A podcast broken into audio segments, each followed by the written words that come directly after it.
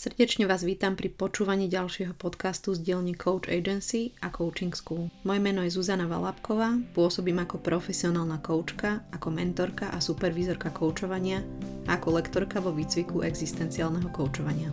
Špeciálne vás chcem privítať v komunitnom projekte Zaostrené na koučovacie kompetencie podľa Medzinárodnej federácie koučov, kde sa dozviete zaujímavé informácie, čo sú to kľúčové koučovacie kompetencie, ale aj to, prečo sú dôležité pre prácu profesionálneho kouča. Budeme sa rozprávať, ako jednotlivým kompetenciám rozumieť, ako sa prejavujú v praxi, ako ich priamo rozpoznať v koučovaní ako vyzerajú na rôznych stupňoch certifikácie ACC, PCC, MCC. Tento projekt sa mi podarilo zrealizovať spolu s mojimi kolegami zo sveta profesionálneho koučovania. Naším spoločným zámerom je podpora rozvoje profesionálneho koučovania na Slovensku, ako aj podpora a rast úrovne služieb koučovania. V jednotlivých podcastoch budete počuť mená ako Dalibor Bednažík, Vlado Hambálek, Vierka Tatajová, Ľubka Takáčová, Klára Gertlová a ďalší. Želám vám príjemné a inšpiratívne počúvanie. Od mikrofónu sa hlási Zuzana Valapková. Vítajte pri počúvaní ďalšieho podcastu o kľúčových koučovacích kompetenciách, ktoré definuje Medzinárodná federácia koučov. Dneska sa budeme rozprávať o kompetencii číslo 8 a to je rozvoj učenia sa a osobnostného rastu. Dneska tu so mnou bude Lúbka Takáčová. Ahoj Lúbka. Ahoj Zuzi, pozdravujem aj všetkých poslucháčov. Ahojte. Ľubi, prosím ťa, mohla by si nám niečo o sebe povedať, aby posluchači vedeli, že kto dneska ich bude sprevádzať touto 8. kompetenciou?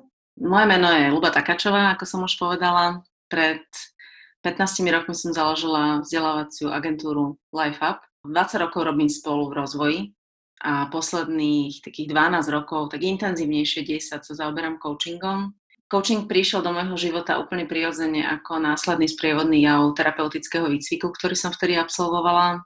Coaching si myslím, že je jeden z nástrojov rozvojových, ktorý má veľkú budúcnosť, pretože sme v 21. storočí a potenciál človeka má podľa mňa neuveriteľné možnosti, takže, takže to je dôvod, pre ktorý sa coaching dostal do môjho života, vďaka školeniam, vzdelávaniu, rozvoju samotnému. Plánujem v ňom pokračovať a stále sa domnievam ale, že, že coaching je sprievodný a mnohým rozvojovým aktivitám. Nie je to jediný nástroj, ktorý klientom pomáha. Pre mňa je to doplňujúci nástroj, napriek tomu zaberá v našich životoch, musím povedať v našich, lebo vidím to aj na kolegoch a na týme, uh, zaberá veľmi veľký priestor, čo sa ja obzvlášť teším. Môžeš povedať, hm? že prečo práve si si vybrala túto osmičku? Rozvoj učenia sa a podporovanie toho rastu klienta?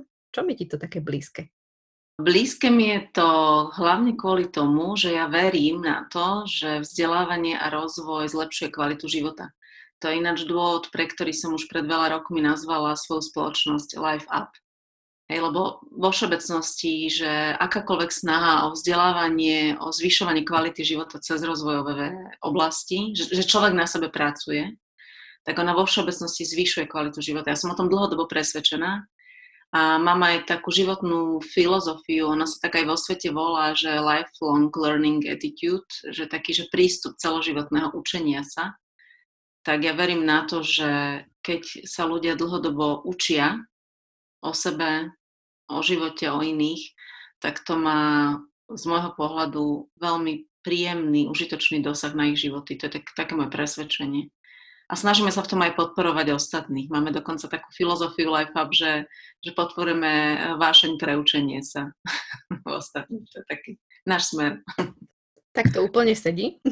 Trošku sa budeme venovať tomuto rozvoju a osobnému rastu z pohľadu práve kompetencií Medzinárodnej federácie koučov. Prosím ťa, by vedela by si nám povedať, ako to vlastne definuje ICF, práve túto kompetenciu, ktorú by mal coach ovládať a mať ju v tom procese koučovania zvládnutú? Asi úplne, že ešte prvé poviem, že, že mne sa páči, že sa z tých kompetencií veľa stalo menej. Z môjho pohľadu je, že menej je viac. A že je jedna z posledných, lebo ona tak trochu podľa mňa, že súvisí aj s procesom coachingu, ale také tie oficiálne definície, ktoré sa dajú načítať od svetového ICF až, až po všetky možné preklady. Za mňa je to predovšetkým to, že sa snažíme klientovi pomáhať uvedomiť si, kde je jeho priestor na učenie sa a rast Čiže je to kompetencia, ktorá by sa úplne konkrétne mala objaviť v tom rozhovore tak, že, že vďaka tomu rozhovoru koučovaciemu ten klient sám prebere zodpovednosť za vlastné učenie sa za vlastný rast a za to, že sa v jeho živote objavujú pozitívne zmeny. To je moja interpretácia toho. A že vďaka tomu, že sa používajú nástroje alebo otázky v tom rozhovore, sa ten klient dopracuje k tomu, že potom rozhovor chce so sebou niečo robiť. Že sa chce ďalej učiť, že si uvedomuje svoje zdroje a používa ich. A to vytvorenie uvedomenia je, že ten koučovací rozhovor má mať tú kvalitu, aby tam ten priestor na to uvedomenie nastal. To, to je také moje, že čo aj ja dostávam spätnú väzbu od svojich mentorov, že či to tam je, kedy to tam je, ako sa to objavuje, či to, to je také, že moje vnímanie tej definície. Dokonca, ja to ešte tak doplním, že tak sledujem trochu aj také iné smery, že to si myslím, že rozlišuje z môjho pohľadu terapiu a coaching.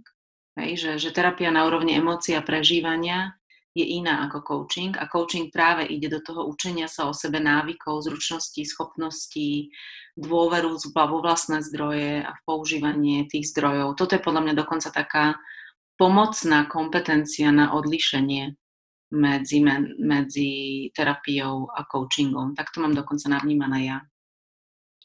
Premýšľam nad tým, že je až v 8. Že mm-hmm. vnímaš, že prečo to je vlastne až tak veľmi na konci, lebo ono by to mohlo budiť trošku taký dojem, že všetko ostatné je tam dôležitejšie mm-hmm. a toto je tam úplne nakoniec. Alebo to môžeme chápať znova ako bodku dôležitú za mm-hmm. všetkým tým ostatným. Ako sa na to pozeráš ty, že je práve v 8 a posledná? No, ja som sa nad tým zamýšľala už keď sa to menilo. My sme na tom poslednom majsi v Pirkempe to tam riešili, ak si pamätáš, a už Hej. vtedy mi tak zostali myšlienky, že, že prečo je to na konci. Nemyslím si, že to úplne len súvisí s priebehom a s procesom, že by sa to malo najviac objavovať na konci rozhovoru. Môže byť, ono to tak aj je podľa mňa, ja aj poviem možné príklady, ale tak či onak sa domnievam, že toto už od stredu by malo byť prítomné až do konca. Že, že pomáhame počas celého toho rozhovoru tomu klientovi či otázkami, alebo pozorovaním, sdielaním, alebo nástrojmi, aby aby prichádzalo k tomu, že on postupne preberá zodpovednosť za svoj život, za, za používanie zdrojov svojich na to, aby sa jeho kvalita života menila. Ale má to podľa mňa význam aj ten, že o mnoho viac je to viditeľné na konci. Keď to ťaháme do cieľov, do návykov, do takých, že čo sa reálne fakt udeje aj po rozhovore. Mám takú domnenku teda, že sa to aj preto objavuje ako jedna z posledných. Neznamená to, že by nemala byť v priebehu. To pre mňa, toto to pre mňa neznamená. Ale určite si myslím, že vo veľkej miere je, je to viditeľné hlavne na konci toho rozhovoru. Je to viditeľné, počuteľné, že ten klient pomenúva veci, ktoré chce ísť urobiť, vykonať, zmeniť, zažiť, že ho to tak ako keby štartuje, keď odíde z toho stretnutia ísť robiť so sebou niečo. My sme sa preklopili trošku o rozprávaní do toho, že ako to má ten klient, že tam má to svoje učenie, že to je zamerané na to, aby používal viac svoje zdroje, ako uh-huh. to mhm. je na strane kouča. Keď sa pozrieš na svoje vlastné koučovanie, ľubí, že ako to tam ty vidíš, že ty ako koučka uh-huh. toto máš vo svojom koučovaní, že to tam prinášaš a že tá kompetencia je tam prítomná, keď so svojím klientom pracuješ. Uh-huh. Ako to vnímam ja, keď to teda používam tak, ako si sa spýtala, vtedy sa to deje, keď ja získam nejaký názor alebo vnútornú citlivosť na to, že práve je klient na to pripravený, aby som použila otázky typu, čo ti z toho, čo používaš bez mňa, pomáha na to, aby si do života tú situáciu vedel použiť znova, alebo aby si vedel použiť tieto zručnosti, schopnosti. Z môjho pohľadu je to najviac o tom, keď eh, ja nachádzam zdroje keď počas toho rozhovoru cítim, vidím, počujem, že klient má tendenciu pomenovať svoje schopnosti, zručnosti, tak vtedy to uchopím a spýtam sa, že ako mu tá zručnosť, schopnosť pomáha v živote. Uh, ako ju vie využívať v budúcich situáciách. Ako ju vie využívať uh, v zložitých situáciách. Čo mu môže pomôcť znovu, ak sa niečo objaví. Čiže až do takých, že návykov. Myslím si, že z môjho pohľadu sa to deje v tom koučovacom rozhovore hlavne vtedy, keď ja klienta vraciam k jeho vnútorným zdrojom. Keď kladem otázky a, a používam vyjadrenia, ktoré sú jeho, ale dávam mu ich ako keby do uvedomenia na svetlo, že, že toto sú tie jeho zdroje, ktoré on v tých zložitých situáciách používa a môžu mu výrazne slúžiť aj v nových situáciách.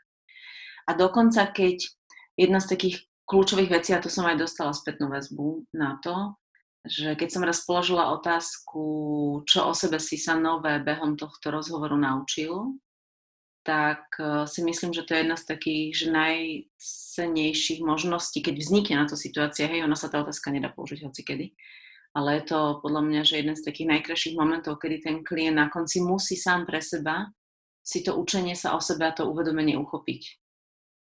Ty si rozprával, ako s tým pracuješ ty, Luby, v procese koučovania s klientom.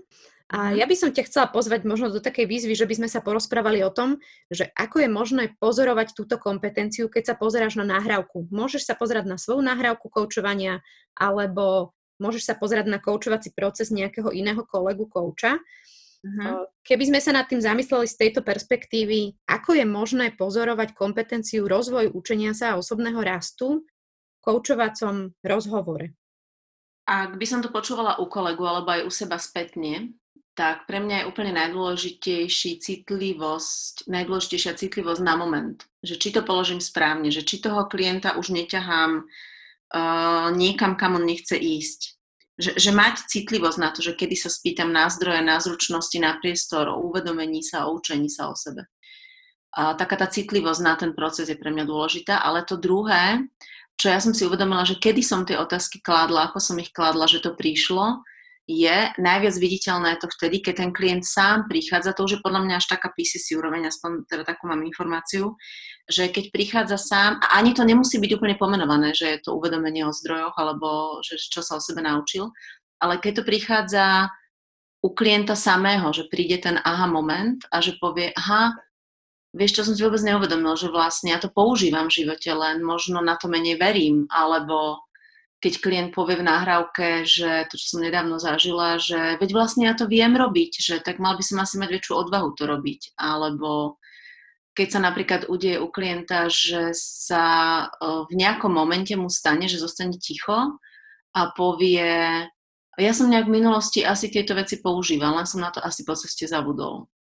A vtedy by podľa mňa z role kouča mala prísť situácia na to, aby to čo najviac uchopil, aby toho klienta povzbudil, a aby sme mu dôverovali, že to renovuje u seba tie možnosti učenia sa o sebe a tie zdroje, že ich začne používať znova.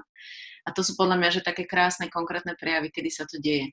Zároveň to, že sa na konci v rozhovoroch, keď sa vrátim naspäť k tomu, že to je 8 kompetencia, že na konci, že sa to veľa premení na takú tú akčnosť. Ja, mne je celkom sympatický solution focus coaching a mne také zameranie na riešenia, že odchádza s niečím uchopiteľným, konkrétnym, že ten klient fakt na konci povie, že čo konkrétne ide robiť, ako ide nejaké veci zmeniť, ako ich ide zaviesť a že to povie sám od seba, to je podľa mňa že jeden z takých že najkrajších prejavov toho, keď je to tam prítomné. Možno aj existuje niečo, čo si predstavuješ ako majstrovstvo, ak to má coach zvládnuté práve v tejto kompetencii. Úplne na začiatku, keď som sa prvýkrát stretávala s coachingom a bol taký populárny grow, alebo stále je populárny grow princíp, tak e, taká tá základná úroveň, možno, že ešte aj pred ACC by mala byť, že, že fakt každé to koučovacie stretnutie končí niečím úplne že konkrétnym. To je to V na konci v tom grow. To je taká podľa mňa, že základná úroveň, že je tam tá vôľa, alebo je tam na konci u klienta voľba konkrétnych vecí, ktoré si odnáša a uchopuje a zároveň ich ide robiť. Alebo ide do toho svojho života vybavený dôverou v seba, že sa niečo ide pozitívne v jeho živote diať. To je pre mňa taký, že základ. A už tie vyššie úrovne, už ako keby tie certifikačné, aspoň tak ako zase v tom učení sa učím za o sebe aj ja a vnímam to aj na ostatných, minimálne ACC a potom vyššie a vyššie. Je to o tom, že, že nachádzať uh, ten priestor vtedy, keď je klient na to pripravený, aby sme sa ho pýtali, na, na veci o učení sa o sebe, lebo to je podľa mňa celkom že hĺbková postojová téma. Aj vôbec, že je ochotný a schopný o tom hovoriť. To je podľa mňa tiež už vyššia úroveň. Neviem úplne presne odlišiť ACC od PCC. Mám na to názor, ale myslím si, že tých interpretácií je na trhu aj celoeurópskom alebo celosvetovom toľko, že možno tie detaily e, by bolo asi úplne ťažké tam nájsť, aspoň ja ich neviem nájsť. Tu budem veľmi úprimná, ale tak ako to vnímam ja v spätnej väzbe na moje rozhovory, že je to vtedy, keď ani nepoložím otázku, kde sa to učenie sa a to uvedomenie pomenuje, ale napriek tomu tak položím otázku, že ten klient to sám od seba povie. Že, že je to trošku také majstrovstvo v tom, že ako v tom procese previesť toho klienta, kedy to povedať, aby tie uvedomenia, tie aha momenty a také tie pekné učiace sa momenty nastávali bez toho, aby to ten klient povedal. Aby tam zaznelo, coach povedal, aby tam zaznelo z coachových slov, že, že tak čo si sa o sebe naučil, alebo v akej uh, zručnosti to vieš využívať ďalej. Bez tohto.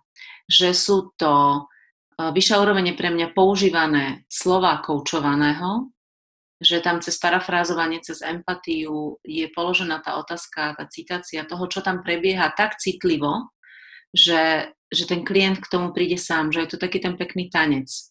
Vzájomne tí ľudia sú tak sústredení na seba v tom rozhovore, že je to celé o plynutí toho klienta, že na konci sa vlastne dostáva ten klient k tomu, že má on sám pre seba viac energie sa pustiť do niečoho. Ja to dokonca vnímam, a to už asi PCC úroveň, že že je to viac na takej postojovej energickej rovine.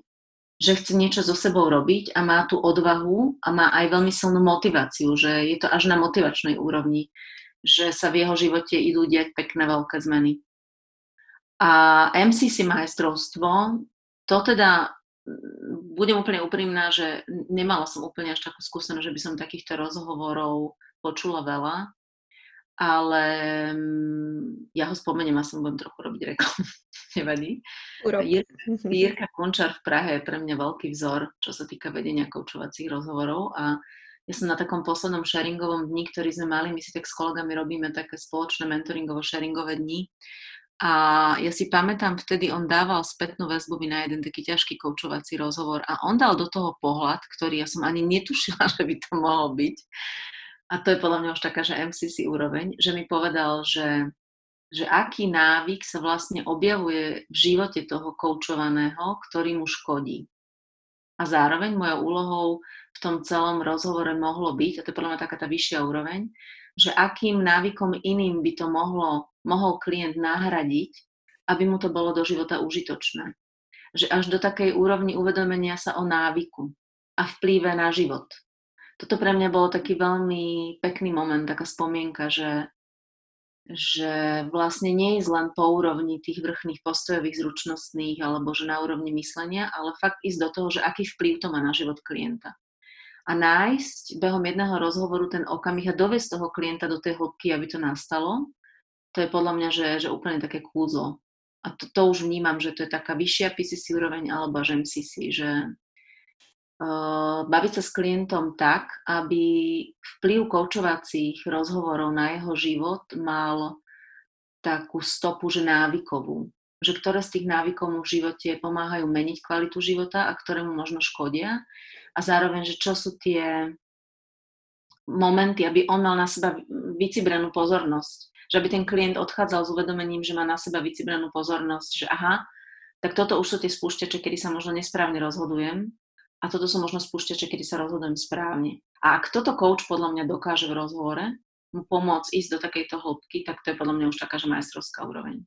A mám takých pár momentov zážitých, kedy som si to uvedomila, že, že toto tam nastalo. Podľa mňa sú veľmi vzácne, že musí byť uh, miera dôvery a úrovne toho rozhovoru tak ďaleko, aby aj coach, aj coachovaní dokázali v kratšom momente behom tých rozhovorov, že tak rýchlo nastúpia do, toho, do tej peknej kvality toho flow rozhovoru, že si to obidvaja môžu dovoliť ísť do takéhoto, že vplyv na život, vplyv na životné postoje, na návyky a zároveň, že hĺbka nejakých presvedčení. A to je veľké učenie sa o sebe. To je podľa mňa presne, alebo za mňa je to teda presne to, čo by coach v tej majstrovskej úrovni mal robiť že podporuje celkový životný rast toho klienta. Takto to vnímam ja. Keď by sme sa rozprávali o rozvoji práve tejto kompetencie, tak e, čo si myslíš o tom, že ako je možné v našej profesionálnej koučovacej praxi byť trošku citlivejší alebo pracovať práve na rozvoji tejto konkrétnej kompetencie? Zaujímavá otázka. Uh, počúvať svoje náhrávky Ja som dlhodobo presvedčená o tom, že to pomáha. Ehm, nebať sa nechať si dať spätnú väzbu od kolegov, čiže vytvárať si taký priestor, aby sme si vzájomne to učenie sa uh, robili bez hodnotenia. To je podľa mňa, to je, že zvyšovať citlivosť je, že, že hľadať slovník kolegu kouča a, a baviť sa o tom na takej partnerskej úrovni, že v čom, v čom zvyšujeme citlivosť na to, aby sme tie otázky kladli tak, alebo aby sme robili také kroky a používali také nástroje, aby tam stále to k tomu učeniu viedlo, aby tam stále to k tomu uvedomeniu koučovaného viedlo. A byť citlivejší je aj na to, že, že dôverovať na tie zdroje a veriť na to, že tie zdroje sú prítomné, že v každom tom človeku ich hľadať a pomáhať um, koučovanému, aby ich našiel. Toto je podľa mňa také aj, že mať na to zameranú pozornosť. Vedome mať na to zameranú pozornosť je pre mňa veľká otázka, že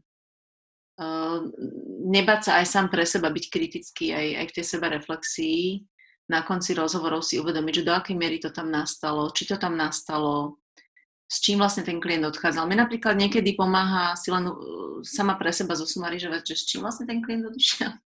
Že čím je vybavený po tom našom dnešnom rozhovore, že ako to mal okrem záznamu aj, aj sama pre seba má takúto chvíľku na tú seba reflexiu. Netvrdím, že sa to deje úplne, že poctivo na 100%, ale zdá sa mi viac a viac dôležité tomu venovať ten čas, že čím som, čím som ďalej uh, v rozvojových procesoch a obzvlášť v takom koučovaní, ktoré by malo mať pre mňa tú vyššiu úroveň, tak je to o tom vytvoriť si na to ten priestor, mať prestávky medzi stretnutiami, aj vo všeobecnosti sa u každého toho klienta spätne pozrieť na to, že čo tam nastalo. Mne veľmi pomáha, keď mám vždy pár takých poznámok, pre mňa dôležitých poznámok, si pozrieť spätne. Uh, trochu sa tak pripravujem aj na klienta, že čím vo vzťahu k tomu hlavnému cieľu, že čím ten klient pre, prechádza so mnou počas tých stretnutí a zároveň aj neskôr sa pozrieť na to, že ako u ňoho nastáva zmena. Ako on vie, že u ňoho nastáva zmena, že či sa mu darí dosahovať to, čo chce a že či to tam ja vidím. A potom aj citlivosť je pre mňa dôveryhodnosť e, na takú tú kongruenciu, že zhodu medzi tým, čo hovorí a ako to znie, že či tam je pravdivosť toho vyjadrenia. To je tiež podľa mňa také zvyšovanie citlivosti na to, lebo vieš, takéto deklarované versus skutočné správanie, že či ten klient iba o tom hovorí, alebo na základe čoho je to presvedčivé, že sa to aj deje. A to sa podľa mňa dá len tak, že coach spätne o sebe uvažuje o tom, ako vedie ten proces a zároveň aj uvažuje o klientovi. To sú pre mňa také znaky toho, že kedy sa zvyšuje citlivosť na to používať túto kompetenciu cieľene.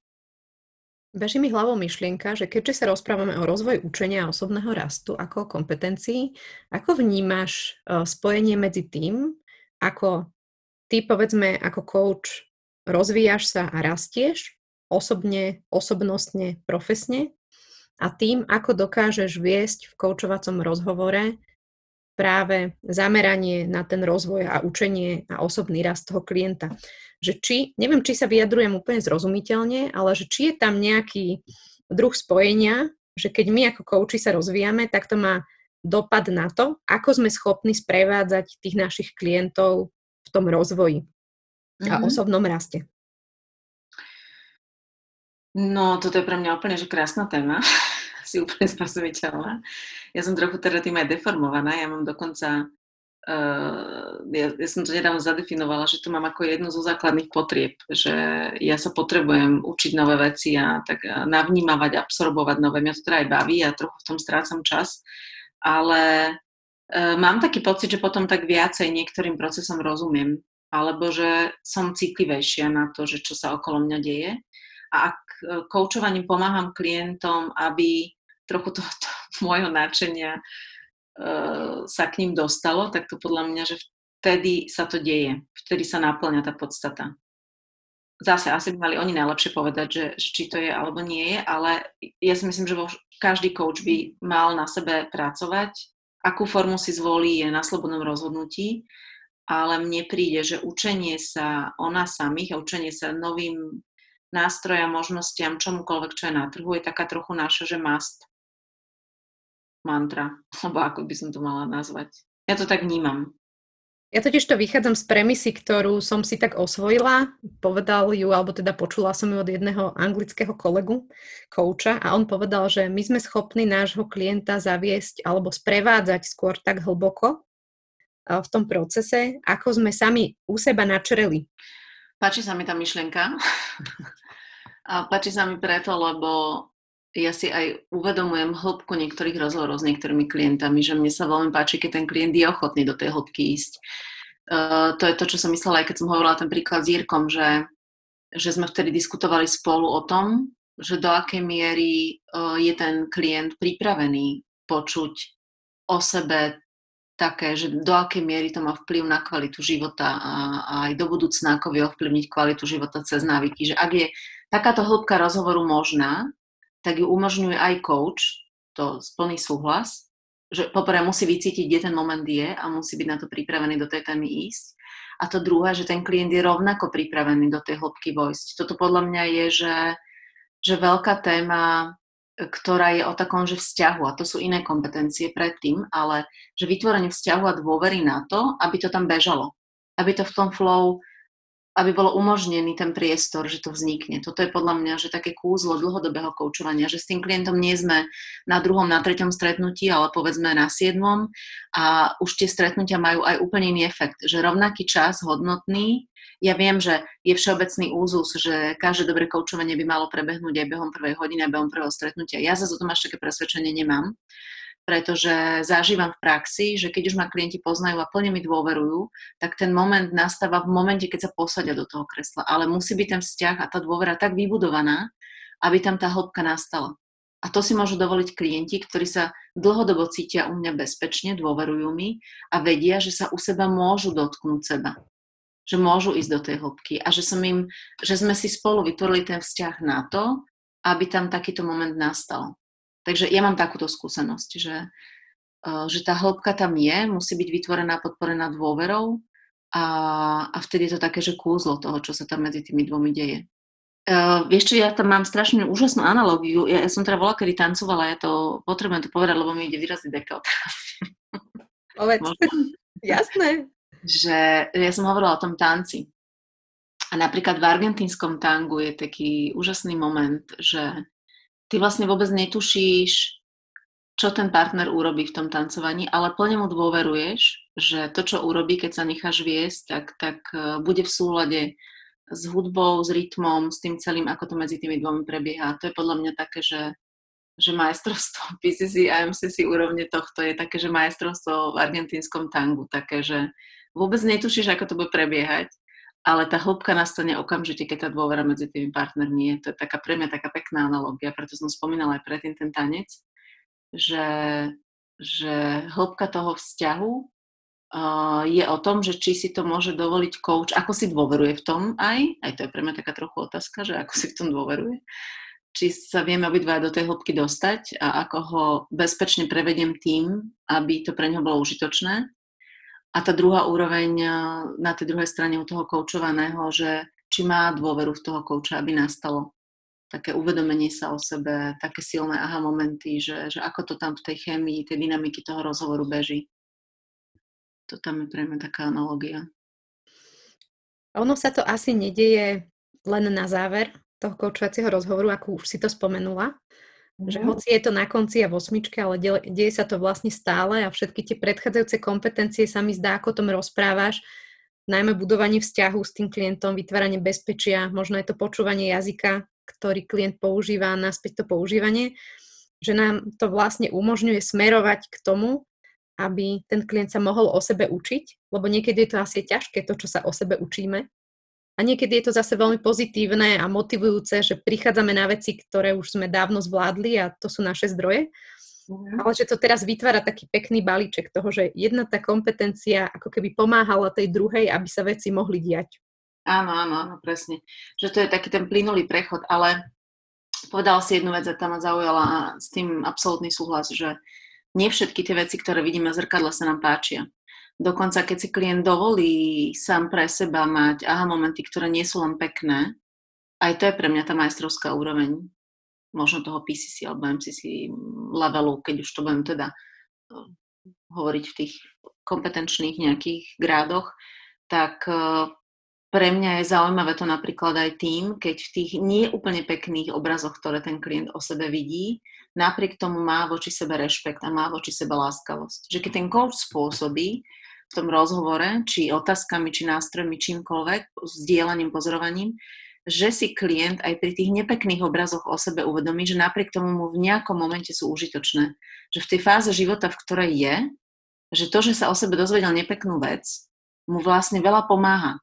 Toto mne príde to je podľa mňa, že ešte väčšia sila, ako keď si nachádzame len tie pekné zdroje. Lebo všetci veľmi dobre vieme, že v tých, z tých nepekných zdrojov sa vieme rovnako hodnotne učiť a že keď o sebe nájde e, zručnosť, schopnosť alebo nejaký návyk, ktorý si uvedomí, že toto asi, toto asi nie je úplne to najlepšie, čo sa mi deje a ako to okolie vníma. Keď takéto niečo zaznie u klienta, tak to je podľa mňa, že ešte silnejší efekt, lebo to viac štartuje tú chuť robiť so sebou zmenu, z môjho pohľadu.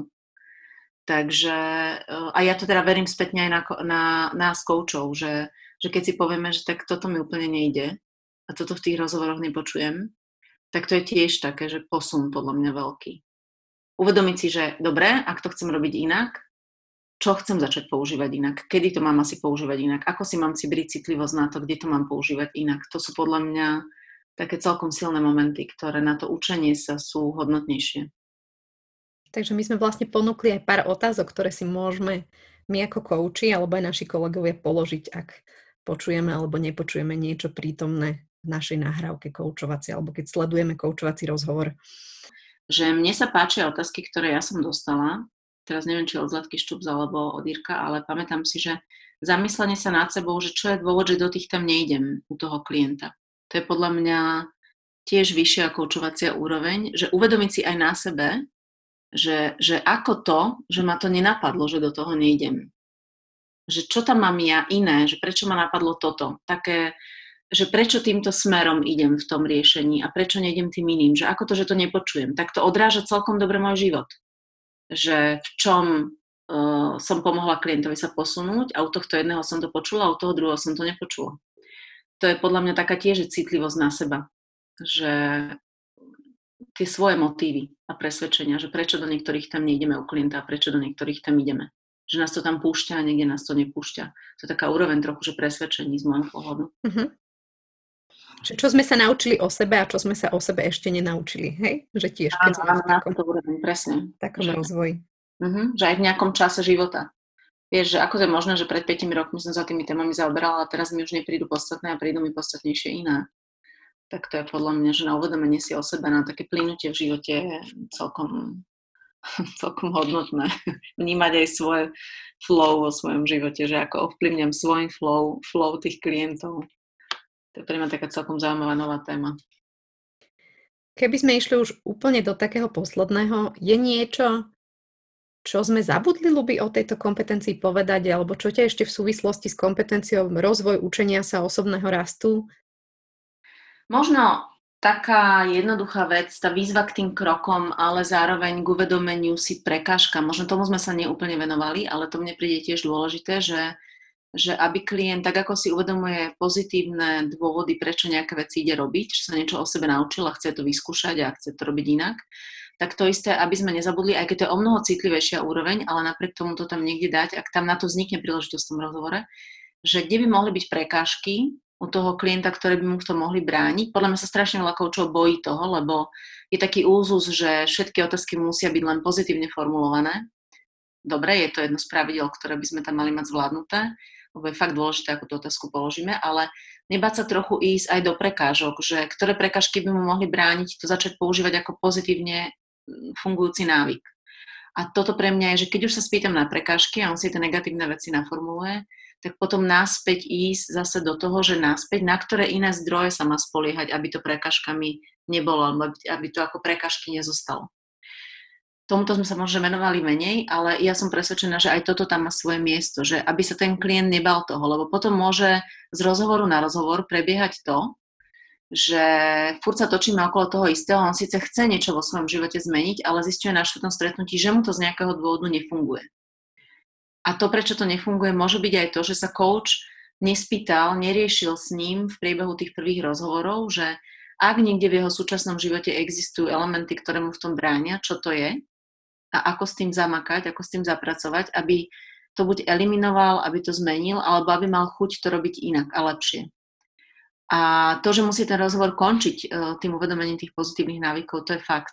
Ale napriek tomu nebáť sa podľa mňa ísť aj odstraňovať prekážky, že aby si ten klient uvedomil, že možno sú to len prekážky jeho v hlave. Alebo sú to možno len prekážky, ktoré si vytvoril kvôli nejakým obavám. Ale tým uvedomením sa oni podľa mňa čistia a viac sa naspäť ten klient dostáva zase k tomu, aby, aby viac používal dôveru v seba, v také, že, že ide niečo zmeniť a že, že má chuť so svojím životom niečo robiť a, a prečo má chuť a, a čo s tým. A čo sa naučí možno o sebe už o rok, že keď sa na to bude pozerať. Aj takéto to budúce pozitívne presvedčenia, možno aj to by do toho celého patrilo, že, že keď sa bude na seba pozerať v progrese o nejaký čas, taká tá klasická vizualizácia budúceho želaného stavu, tak to tam podľa mňa tiež by malo patriť, lebo, lebo keď sa pozrie na seba o a uvidí, čo sa o sebe naučil, tak podľa mňa toto sú také príjemné aj trochu také, že ACC otázky, ale také, že ktoré tam majú byť z môjho pohľadu, aby veril na to, že sa tie veci zmenia. Ďakujeme veľmi pekne, vážení poslucháči, za počúvanie dnešného podcastu o kľúčových koučovacích kompetenciách. Dneska sme sa rozprávali o kompetencii číslo 8, rozvoj učenia sa a osobného rastu. Rozprávala som sa s Lúbkou Takáčovou a verím, že dnešný podcast bol pre vás inšpiratívny, že si z neho odnášate možno aj nejaké otázky do svojho vlastného rastu. A ja ti ďakujem veľmi pekne, Lúbka, že si sa podujala práve na túto 8 kompetenciu. Takže ďakujem ti veľmi pekne, Luby. Ďakujem Zuzka za pozvanie a teším sa, ak budú aj ostatní kolegovia zdieľať svoje názory a budeme si vzájomne užitoční. Ďakujem veľmi pekne. Ďakujeme veľmi pekne ešte raz a majte pekný deň. Od mikrofónu sa s vami lúči Zuzana Valapková a Luba Takačová. Ahojte. Ešte niekoľko vecí, kým sa celkom rozlúčime. Ak náhodou poznáte niekoho, kto sa napríklad pripravuje na certifikáciu v ICF, alebo kto má záujem sa profesionálne rozvíjať, prosím neváhajte a podcast zazdieľajte. Ak sa chcete dozvedieť viac o profesionálnom koučovaní alebo ak sa pripravujete ako coach na certifikáciu v ICF, neváhajte ma kontaktovať ohľadom mentorovania či supervízie. Ak máte túžbu profesionálne rásť a rozvíjať sa, môžete sa k nám pridať v rozvojových skupinách pre profesionálnych koučov alebo si zvyšovať svoju kvalifikáciu v 175-hodinovom výcviku existenciálneho koučovania. Viac info o podcastoch, voľne dostupných koučovacích nástrojoch či e-bookoch a o našich službách nájdete na www.coachagency.sk. Ďakujeme, že ste s nami. Od mikrofónu sa s vami lúči Zuzana Valapková.